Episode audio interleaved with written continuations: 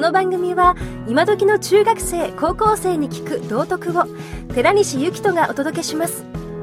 先生方お楽しみください。保護者の方もどうぞ。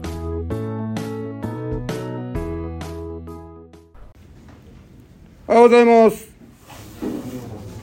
元気ないね。まあいいや。あの修学旅行お疲れ様でした。えー、っとあの修学旅行がね、あのとてもね、あの私自身も楽しかったんですけど私のモットーは君たちより楽しむことね、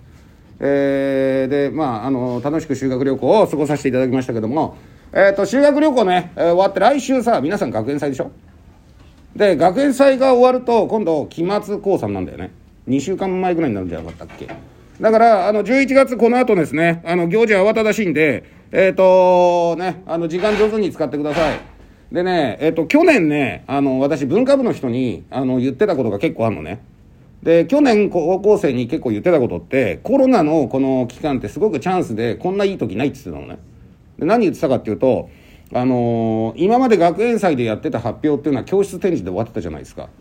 で、それをね、あの、ネットでちゃんと公開していいのね。えっと、生物部が何かね、発表するんだと、今までは割合、その教室に展示して終わりだったんだけど、えーと、それをネット上にどんどん、あのー、公開していった方がいいと思いますよ。ね、で、えーと、ビデオ、ねあのー、ミーティングのようにちゃんとオンライン上でコンテンツを作った方がいいと思いますよ。よろしいですか？あの去年音楽部の、えー、部員さんとかね、えー、ギター部の部員さんに言ってたことがあってあのコロナで学校の中で活動できないんだからね、えー、学校の外行ってどんどん活動したらっていうことを結構言ってたのね本当にやった人もいるようですけど今さいろんなとこにピアノが置いてあってさあの自由にピアノ弾くのあれなんていうの？ストリートピアノか。ねストリートピアノの前でギター弾いてれば一緒に弾きましょうってなるよ。ねそれ撮影してあの YouTube 上げていいんじゃない？ねあのそういうふうにねあの音楽をすごく趣味としてる人はねえー、そういうことを通じていろんな人とつながったりすることが本当にできちゃったりするわけだし、ね、あのコロナで大人数でできない反面一人でえー、発表するっていうことをねあの前向きにストイックにやるっていうのはすごくいいことだと思いますんで、あのー、学園祭通じてねなんかねあのそういうこともあのチャンスになればいいんじゃないかと思います。それから、えー、なんかね、あの修学旅行学年から課題出てるようで、ねえツアーデザインマスターという、えーとこれは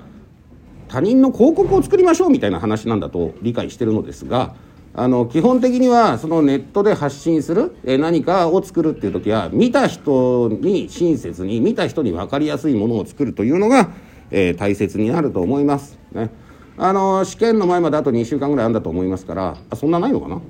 な？ねまああの学園祭ねあの有意義に使ってください。えー、楽しい修学旅行の話は、えーと、またこのねえツアーデザインマスターの方にね、えー、落とし込んでいただくということで、えー、よろしくお願いします。以上です。